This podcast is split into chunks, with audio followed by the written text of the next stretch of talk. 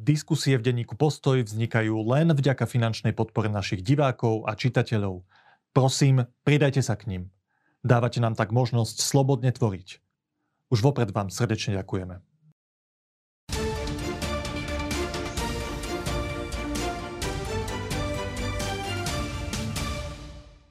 Je to už takmer rok, čo na Ukrajine prebieha strašná, krvavá, ničím nevyprovokovaná vojna spôsobená ruským agresorom.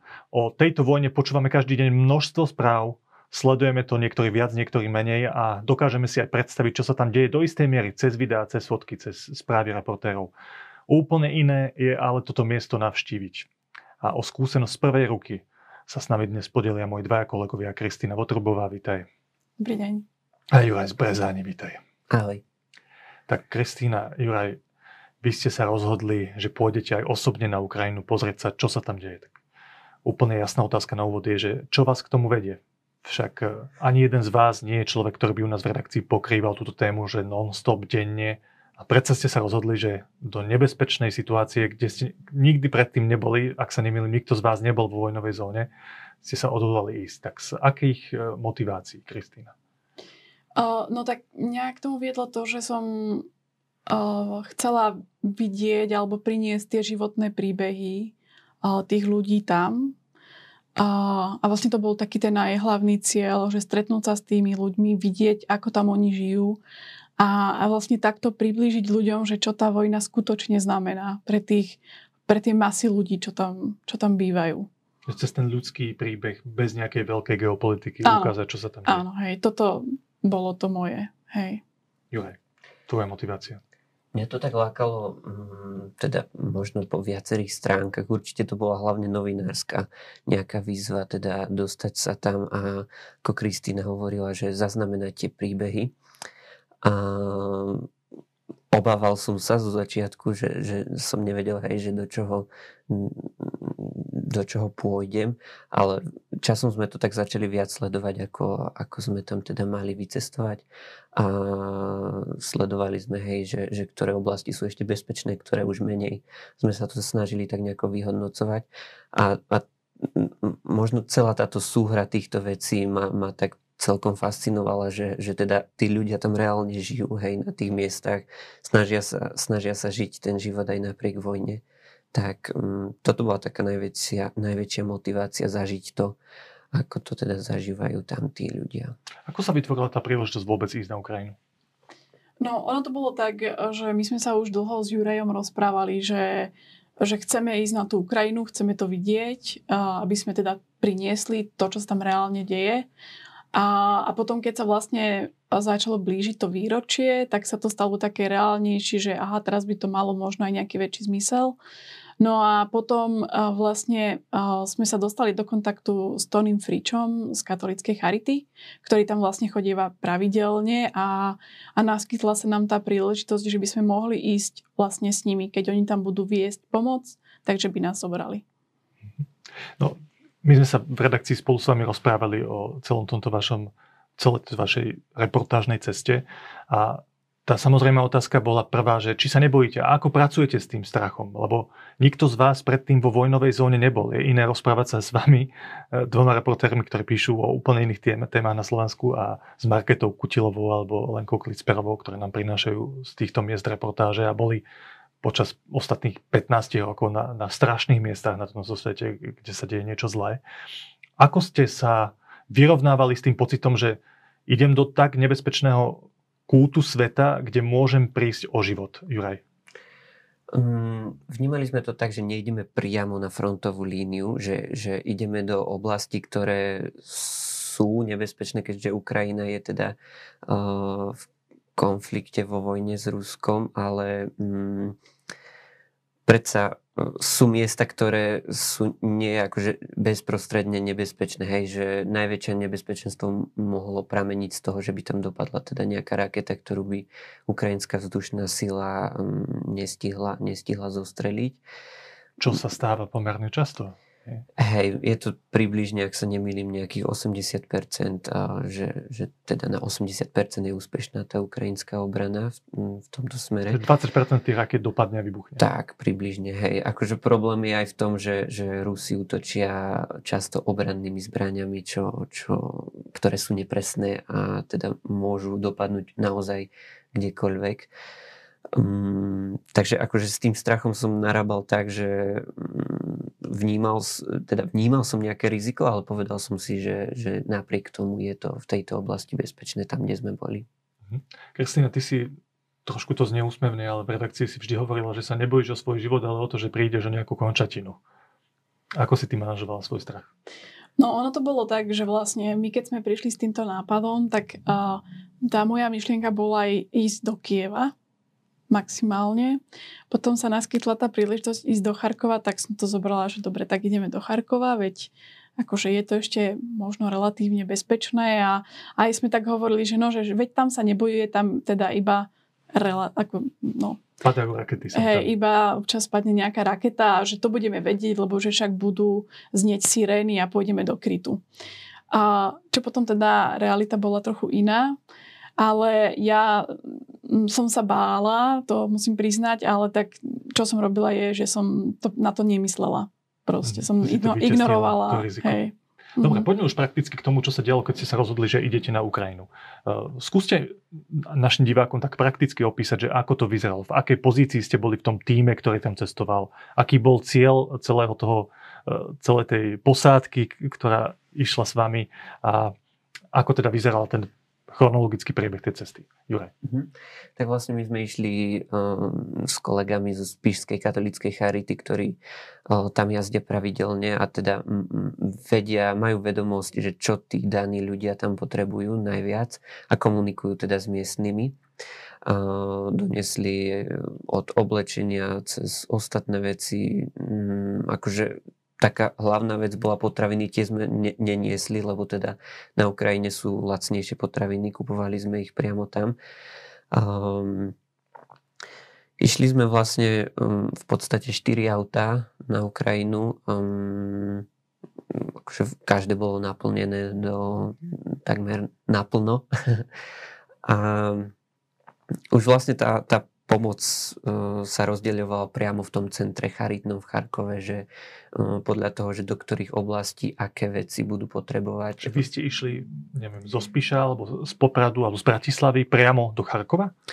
Išli, sme teda, iš, išli sme teda z Popradu uh, skoro ráno, prišli sme, prešli sme cez hranicu do Mukačeva, kde sme nabrali uh, takú slovensko-ukrajinskú posádku. Um, a teda pokračovali sme smerom cez, cez Lvov, Rivne, Žitomír na Kiev. Tam sme e, zaviezli jednu Ukrajinku Viktóriu s dieťaťom, ktorá sa akože vracala zo Slovenska uh, domov. A potom sme teda pokračovali, trielili priamo na Charkov. To je vlastne, mm, je to naozaj štreka, že myslím, že z Mukačeva, čo som šoferoval možno 1300 km, takže bola to makačka. Mhm. Ešte úplná praktická vec. Vaša pozícia v tom týme bola aká? Vy ste tam boli ako novinári, ktorí idú spolu so Slovenskou katolickou charitou? Že, alebo ste tam mali ešte nejakú... O niekedy sa to spojí, že tí novinári tam aj pomáhajú s nejakými vecami, ktoré, ktoré súvisia s tou, s tou aktuálnou misiou. Mm-hmm. Tak akože boli sme tam prioritne ako novinári, ale v niektorých situáciách hej sa nejako očakáva nejaká pomoc. Hej, robili sme tie potravinové balíčky, sme trošku pomohli s týmto, ale mm, zas nie sme nejakí záchrancovia, že, že na pleciach to mali všetci tí ostatní, že my sme to skôr pokrývali z toho novinárskeho hľadiska. Bolo to komplikované z formálneho hľadiska, že potrebovali ste splniť nejaké veci, aby vás aj ukrajinská strana vnímala ako ľudí, ktorí sú bezpeční e, pre ich krajinu? Potrebovali ste nejaké špeciálne povolenia alebo nejakú prípravu na túto, na túto cestu? Mm, to práve, že nie, len jediné, čo sme potrebovali, bola akreditácia od armády, aby sme mohli fotiť, čo teda vlastne Juraj fotil. Ale inak vôbec nič. Ukrajinci to berú naozaj tak dosť vážne v týchto smeroch, že keď majú napríklad zákaz fotenia, tak naozaj sa tam nemôže fotiť. My sme išli do nejakých, teda stretli sme sa s takou situáciou, že bola tam, bol tam ten zákaz fotenia, napriek tomu sme si tam niečo odfotili a v okamihu nás proste vojaci začali ilustrovať a pozerali na mobil, museli sme vymazať tie fotky, zapisi, zapísali si všetky osobné čísla, odfotili pasy, takže že berú to tam naozaj vážne, ale boli napriek tomu veľmi milí a že teda nám vysvetlili tú, tú situáciu, že teda nemôžeme porušovať tieto zákazy. Kristýna, keď človek príde dnes na Ukrajinu, v akom momente si uvedomí, že tam prebieha vojna? Kedy si to ty uvedomila, že táto krajina je v niečom zásadne iná ako tie krajiny, ktoré som predtým navštívila? No, o, tak bolo to hneď už na hranici, lebo hneď za hranicou je prvý taký ten, oni to volajú, že blokpost, kde sú vlastne zátarasy betónové a vojaci, ktorí kontrolujú pasy, aj keď je to hneď za hranicou teda. A Prešli potom... ste hraničnú kontrolu a hneď tam bola akože vojenská kontrola. Áno, Áno. A potom vlastne uh, to prvé mesto, ktoré sme navštívili, bolo Mukačevo a čo mňa tak zarazilo, bolo, že tam bola absolútna tma. My sme vlastne šli v noci a tam nebolo ani jedno svetlo zažnuté. Takže, takže už to bolo také, že aha, že tuto sa niečo deje.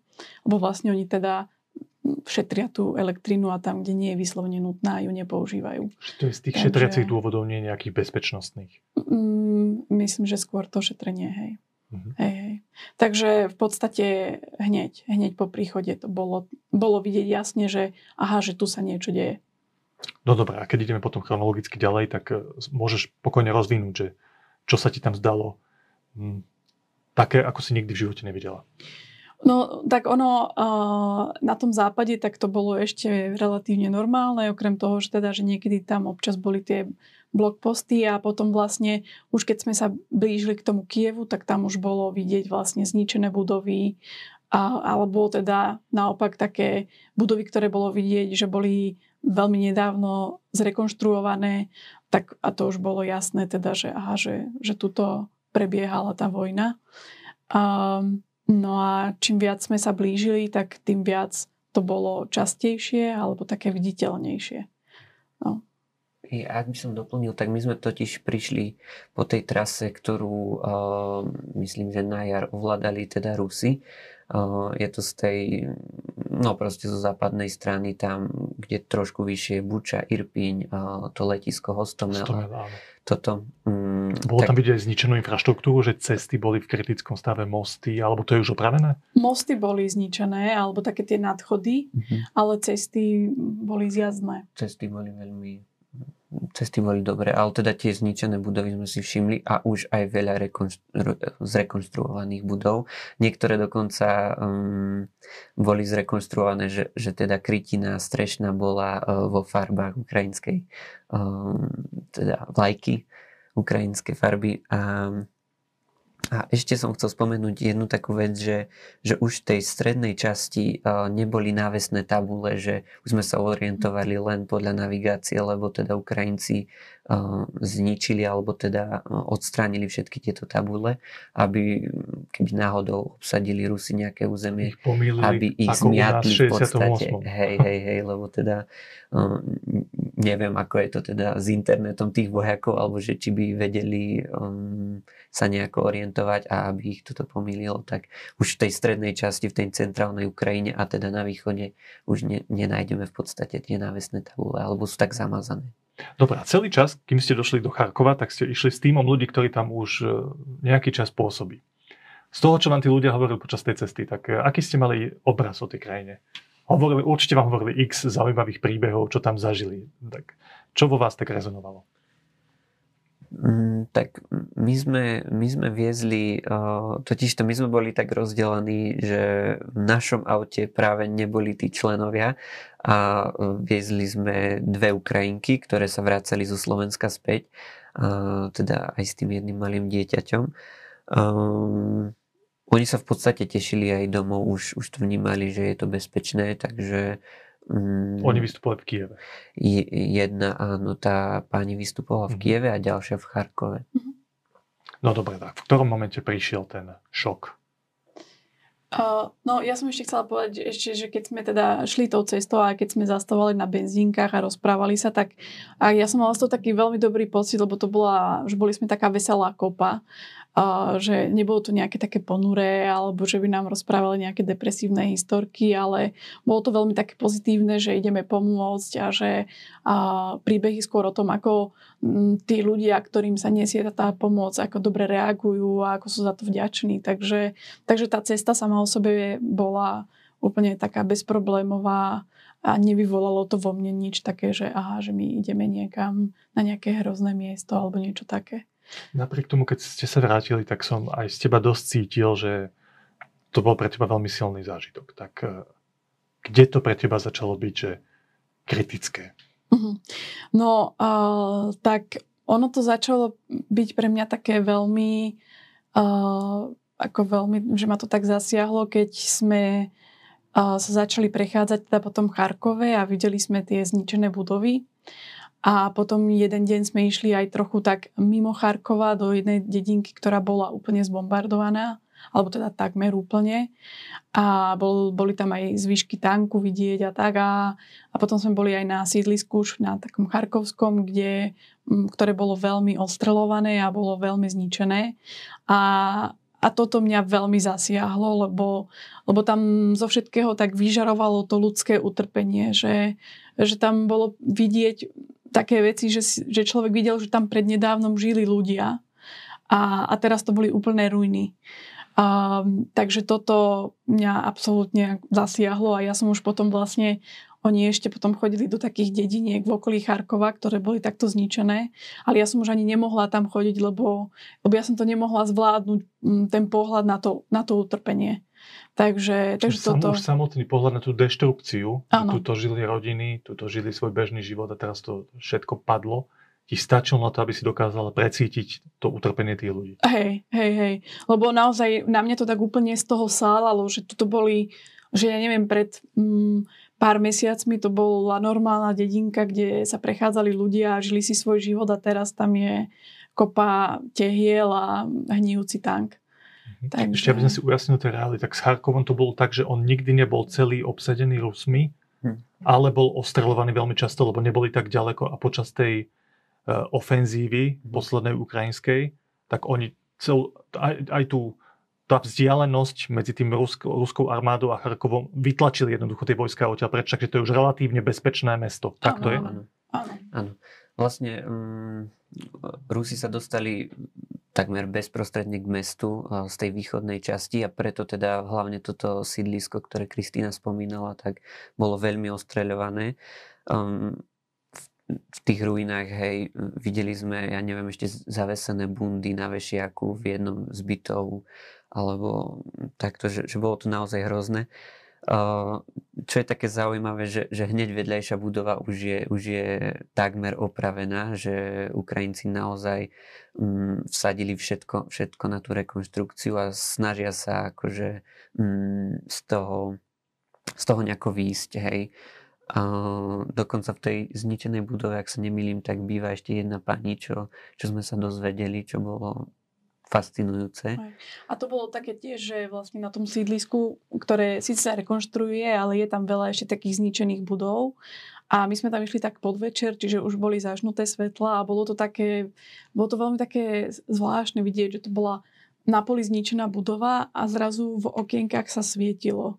Čiže tí ľudia tam žijú v ruinách niekedy, naozaj. A vlastne posledné obdobie prišlo do Charkova späť eh, veľa ľudí, lebo um, väčšina odišlo, keď bolo to priame ostreľovanie, buď akože na západ krajiny, alebo ešte ďalej do Európy, ale teraz už to mesto naozaj žije, sú tam aj také, také billboardy po meste, že Charkov žije, na v azbuke. Tak... A ste mali ten pocit, keď ste tam boli, že toto je živé mesto, kde ľudia sa snažia obnoviť, Áno. rekonštruovať, žiť svoj bez, bežný život. Áno, a to práve bolo také, že hneď to prvé ráno akurát snežilo a vyšli sme von a tam boli ľudia, ktorí odhrabávali sneh, ale, alebo proste, že to mesto sa tvárilo alebo sa snažilo žiť normálne.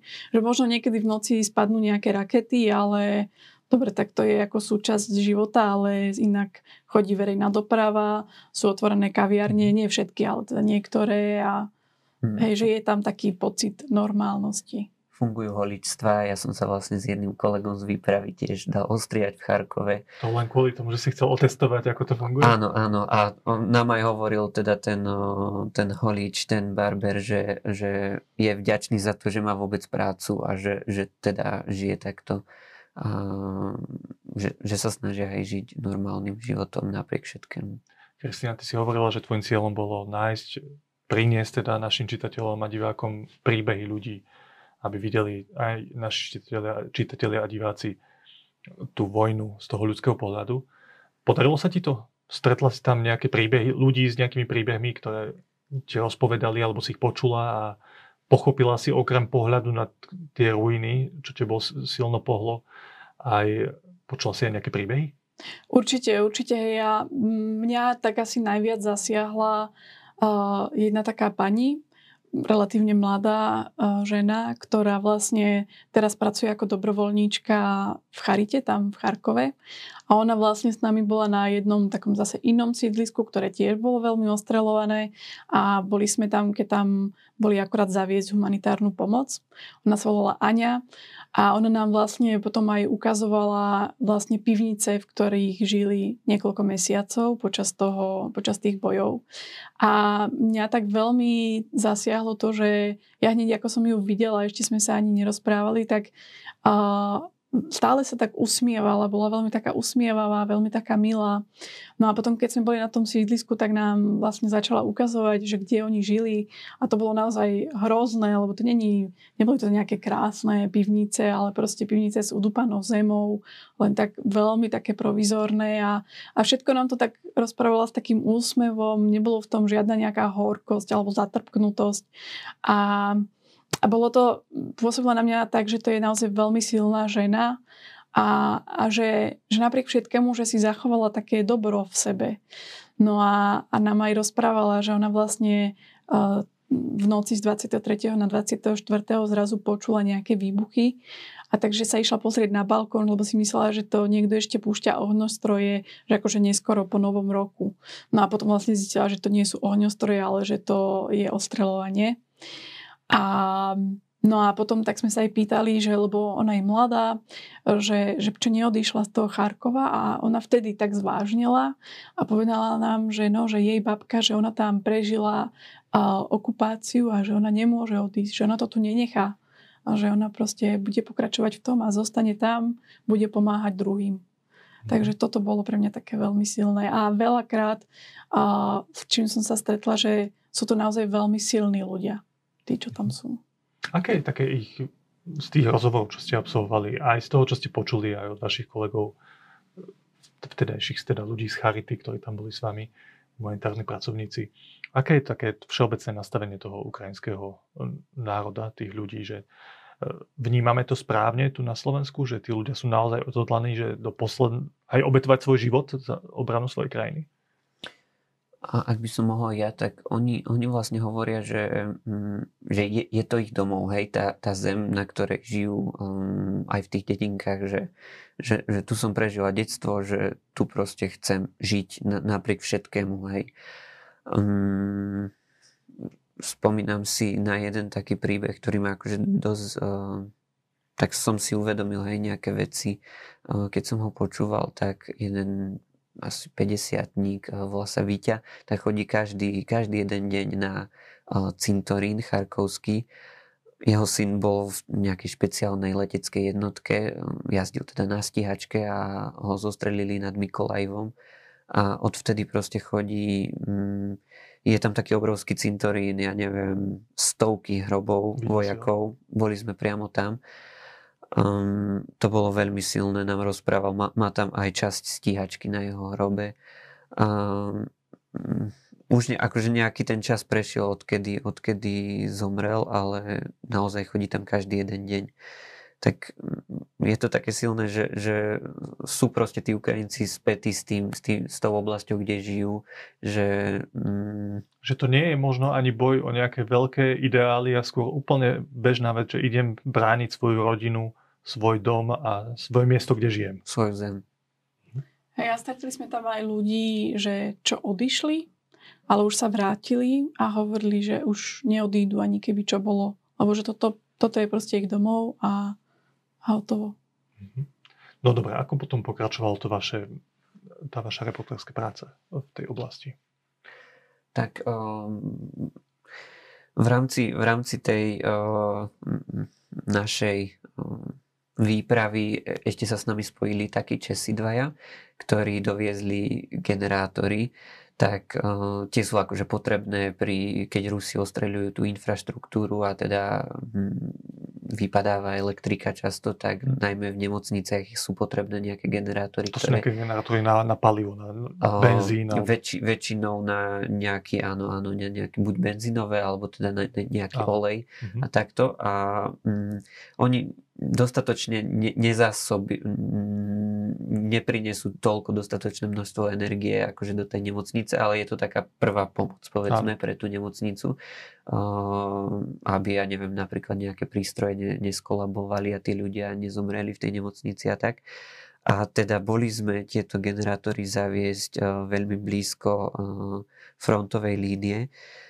Mm, tam bola už taká oblasť eh, v podstate, kde, kde Rusi počas jary alebo leta eh, teda okupovali to územie a teraz na jeseň spätne dobila alebo teda vyhnala ukrajinská armáda tých Rusov z týchto oblastí. A sú to naozaj veľmi zničené oblasti. To teraz hovoríš o tej oblasti Kremín na Svatove, tam, kde sa teraz tro, bojuje? Trošku, trošku vyššie Izium a, Ešte vyššie. a, a mhm. nižšie teda smer Kramatorsk. Mm-hmm. Um, tam už sú také tie blogposty, kde sa nedá len tak dostať, že väčšinou musia mať tí dobrovoľníci nejaké vojenské heslá, s ktorými ich pustia ďalej, inak, inak tam akože nie je možné sa dostať. Takže boli sme teda s takým dobrovoľníkom, ktorý tieto hesla mal. A, a priniesli sme tie generátory teda do nemocníc, ktoré sú v podstate takými spádovými oblastiami, hej, vozia tam veľa zranených vojakov častokrát teda aj mŕtvych. Zažil si, videl si, ako to funguje v tej nemocnici? Mal si tú skúsenosť, má ten zážitok, že prídem do nemocnice plnej ranených vojakov a som v kontakte s tým prostredím? To si ty osobne videl? Do takejto časti nás nepustili, to, to by bolo veľmi komplikované. Mm, myslím, že to málo komu by sa podarilo, hej, že musel by som byť priamo lekár, ale, ale rozprával som sa teda napríklad s riaditeľom nemocnice, ktorá je v podstate 4 km od frontovej línie a on mi aj v, na mobile ukazoval fotografie nejakých, z nejakých operácií alebo teda nejakých zranených vojakov tá nemocnica funguje naozaj ako taká, taká spádová oblasť, že tam sa len hospitalizujú tí pacienti a potom sa ďalej do okolitých nemocníc odvážajú na nejaké tie náročnejšie zákroky. A teda do tejto nemocnice sme priviezli jeden ten generátor. Ono to bolo tak, že um, vyložili sme ho a museli sme pokračovať, teda museli sme sa vrátiť, lebo Rusi nás mohli kedykoľvek zamerať a mohlo by sa stať niečo zlé. No tak to znie naozaj nebezpečne. Možno aj viac, ako si si predstavoval predtým, ako si išiel na tú Ukrajinu, nie? Um, akože keď, keď už sme boli za takým um, ešte relatívne bezpečným bodom uh, za mestom Konštantívka, odvtedy sa aj cesta začala um, v podstate sa až nedalo po nej prejsť, že, bola naozaj to veľmi zlá. O tej oblasti Kramatorsk, tak, Sloviansk. ešte trošku pod, pod Kramatorskom, ešte nižšie. Tam je Ako vlastne... ďaleko ste boli od Bachmutu? O ktorom každý deň počúvame správa. V podstate z tejto Konštantívky je to cca 18 kilometrov. Tam je vlastne také ráz cestie. Mm, tam sme si dali na, na pumpe aj, aj teda sme sa občerstvili. Tam je to ešte relatívne také, že, že bezpečné. Všade sú tam vojaci, samozrejme, že, že na tých pumpách kavičkujú doslova, keď sa, keď nejako rotujú z toho frontu. Uh, tak je, je to veľmi taký, taký zaujímavý, mm, zaujímavá skúsenosť. To, čo teraz ste opísali, tak uh, mi z toho vyplýva, že tí ľudia boli relatívne pozitívne naladení, ale však v takýchto podmienkach tam musí byť obrovská miera zúfalstva, frustrácie, zomierajú tam. Teraz som nedávno čítal, že, že týždenne tam zrejme zomrie podľa niektorých odhadov, že 5000 ruských, iba ruských vojakov, to, tie ukrajinské počty nepoznáme. Uh, stretli ste sa aj, aj, aj s takouto emóciou od tých ľudí? Že boli vyslovene, že hlboko nešťastní, zlomení, a bol na nich cítiť účinky tej deštrukcie, ktorú ste tam videli na vlastné oči? Mm, no ja za mňa musím povedať, že nie. Práve, že ja som sa pohybovala teda hlavne po Charkove a aj keď sme boli len tak, akože niekde, ja neviem, v nejakej kaviarni alebo reštaurácii sa najesť, a, tak vôbec to nepôsobilo na mňa tak, že by tam boli nejakí zlomení ľudia. Potom sme ešte boli, dosť veľa času sme trávili v sídle tej katolíckej charity, kde bolo teda veľa dobrovoľníkov a, a práve naopak, ten duch bol úplne iný, že my sme tu a budeme robiť to, čo môžeme. Takže ja som sa s tým nestretla. Myslím, že ani ja, že, že skôr tam bolo to odhodlanie mm, to prežiť a teda žiť normálny život.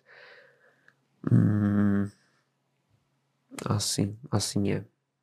Keď sa teraz pozriete na správy, kde každý deň čítame o udalostiach na Ukrajine, návšteva amerického prezidenta napríklad včera, e, každý, každodenný vývoj bojov, ako sa to celé hýbe, čo povedal včera Vladimír Putin vo svojom príhovore, keď prvýkrát použil v súvislosti s tým konfliktom slovo vojna a tak ďalej a tak ďalej. E, čítate tieto a vnímate tieto správy teraz inak? Asi áno, keď ste tam boli. A v čom? No určite e, ja teraz vidím, vždy keď teda čítam tie správy o Ukrajine a o tej vojne, uh, tak už nečítam o tom, že Biden navštívil Kiev, ale vidím tie tváre tých ľudí a ten každodenný život, ktorý tam oni vedú. Že to už není taký, také možno nejaké niečo abstraktné, ale ale že aha, že to je niečo veľmi konkrétne a pre mnohých ľudí to znamená veľmi konkrétne veci. Takže asi tak. Mm, tak viac si to uvedomujem, hej, mm, keďže som to zažil nejakým spôsobom na Vieš to vizualizovať oči, určite viac. Hej, tak keď sú akože takto nejaké správy, tak už mi nejaká kontrolka vystrelí, že, že kde približne to je, aj, aj čo sa týka akože to, tej frontovej línie, keďže sme to tak dosledovali. Um, takže áno. Um, ešte mi napadla z hodou okolností taká vec, že um, trošku odbočím, že, že keď, keď sme teda pripravovali tie humanitárne balíčky a posielali, uh, respektíve ľudia z Charity išli priamo takmer kúsoček od frontovej línie ich zavážať, tak uh, že, že je, je to taký veľmi dobrý pocit, lebo tí ľudia sa nemajú ako dostať. Sa to sú po... civilisti, o ktorých tá charita vie, že sú v núdzi. Hej? Tak, tak, tak. Um, je tam problém samozrejme so spojmi, s nejakými autobusmi, aby si oni prišli nakúpiť alebo takto, takže sú odkazaní v podstate na takúto humanitárnu pomoc. To aj dosť riskujú tí naši humanitárni pracovníci. Riskujú, ale v podstate zachraňujú životy. Tak. Mm je to také silné, hej, že, že pripraviť ten balíček, aby naozaj niekomu pomohol v blízkosti tej frontovej línie. Tých ľudí, ktorí nechcú opustiť tú zem, lebo proste sa tam narodili, žijú tam a, a hm, chcú to len prežiť. Ja som sa jednej uh, z tej charity, Katka sa volá, som sa jej pýtala, že, že či sa nebojí, ona tam chodí dosť často. A akurát v ten jeden deň, keď boli naozaj blízko tej frontovej línie a ona hovorila, že, že bojí a že aj tak rozmýšľala, že či vôbec tam má ísť, ale že potom, keď tam išla a keď bola s tými ľuďmi a videla tie konkrétne tváre eh, a to, že ako im ona pomohla, tak že to vtedy ju to tak presvedčilo, že, že má to zmysel a hovorila aj taký jeden príbeh, že boli tiež v nejakej takejto dedinke už úplne pri fronte a jedna taká stará pani, keď ich uvidela, tak že sa veľmi potešila, že jej hovorila, že ona je vždy tak strašne rada, keď tam niekto príde, lebo, lebo že vtedy má pocit, že ešte je potrebná, že ešte pre niekoho že niekomu stojí za to, aby tam za ňou prišiel. A, a toto sú také veľmi, veľmi také silné príbehy a, a, a to si, ja som si toto asi odtiaľ tak najviac odniesla, že aké je to dôležité byť s tými ľuďmi alebo ukázať tým ľuďom, že, že sme s nimi. Hm. Ja som ešte taký silný moment zažil vlastne v posledný deň, tak sme boli od Charkova smerom teda na ruskú hranicu a možno 10 minút odtiaľ už sú hranice s Ruskom. A mm, to je v podstate tiež dedinka, ktorú predtým kontrolovali Rusi a neskôr ju Ukrajinci teda prebrali naspäť. Počas tej jesennej ofenzívy. Tak a mm, tam teda kolega z Charity Marek uh, doniesol tú humanitárnu pomoc a mm, tá babka sa reálne rozplakala a ho objímala, že, že aká je rada, že vôbec niekto akože prišiel, lebo väčšinou to funguje tak, že, že tá pomoc um, sa dostane nejakým dobrovoľníkom v tej dedine a oni už rozdávajú, buď to nechajú, ja neviem, pri dome alebo takto, ale že, že ak je, som si uvedomil, aký je dôležitý ten osobný kontakt s tým človekom, že, že naozaj tá babka nám potom rozprávala, že nevidela niekoľko mesiacov svojich synov, svoje vnúčky, že už ani nevie, kde presne po Európe žijú a že, že je veľmi rada v podstate, že sme prišli a, a že sme do, doniesli akože nejaké potraviny. Aj si niečo varili, že, že viem, že um, asi by neumreli od hladu, ale ten osobný kontakt tam bol veľmi dôležitý, že ten náš príchod a že sme s nimi strávili nejaký ten čas, tak to bolo tiež veľmi silné nie je to len naplňanie tých základných potrieb, ale aj o ľudskej dôstojnosti. Mm-hmm. A o tom kontakte osobnom. A úplne posledná vec. A keď sa človek vráti domov z takejto oblasti, v ktorej ste nikdy predtým neboli, v oblasti tohto typu, čo si uvedomí? Prvá, prvoplánová otázka odpovedie, že tu riešime žabomíšie vojny, malé problémy v našom komfortnom svete. Ale povedzte, váš bezprostredný pocit potom, ako ste sa vrátili na Slovensko. Čo po tejto skúsenosti, ktorá vás nevyhnutne ľudsky musela zmeniť, e, čo ste pociťovali, Kristýna?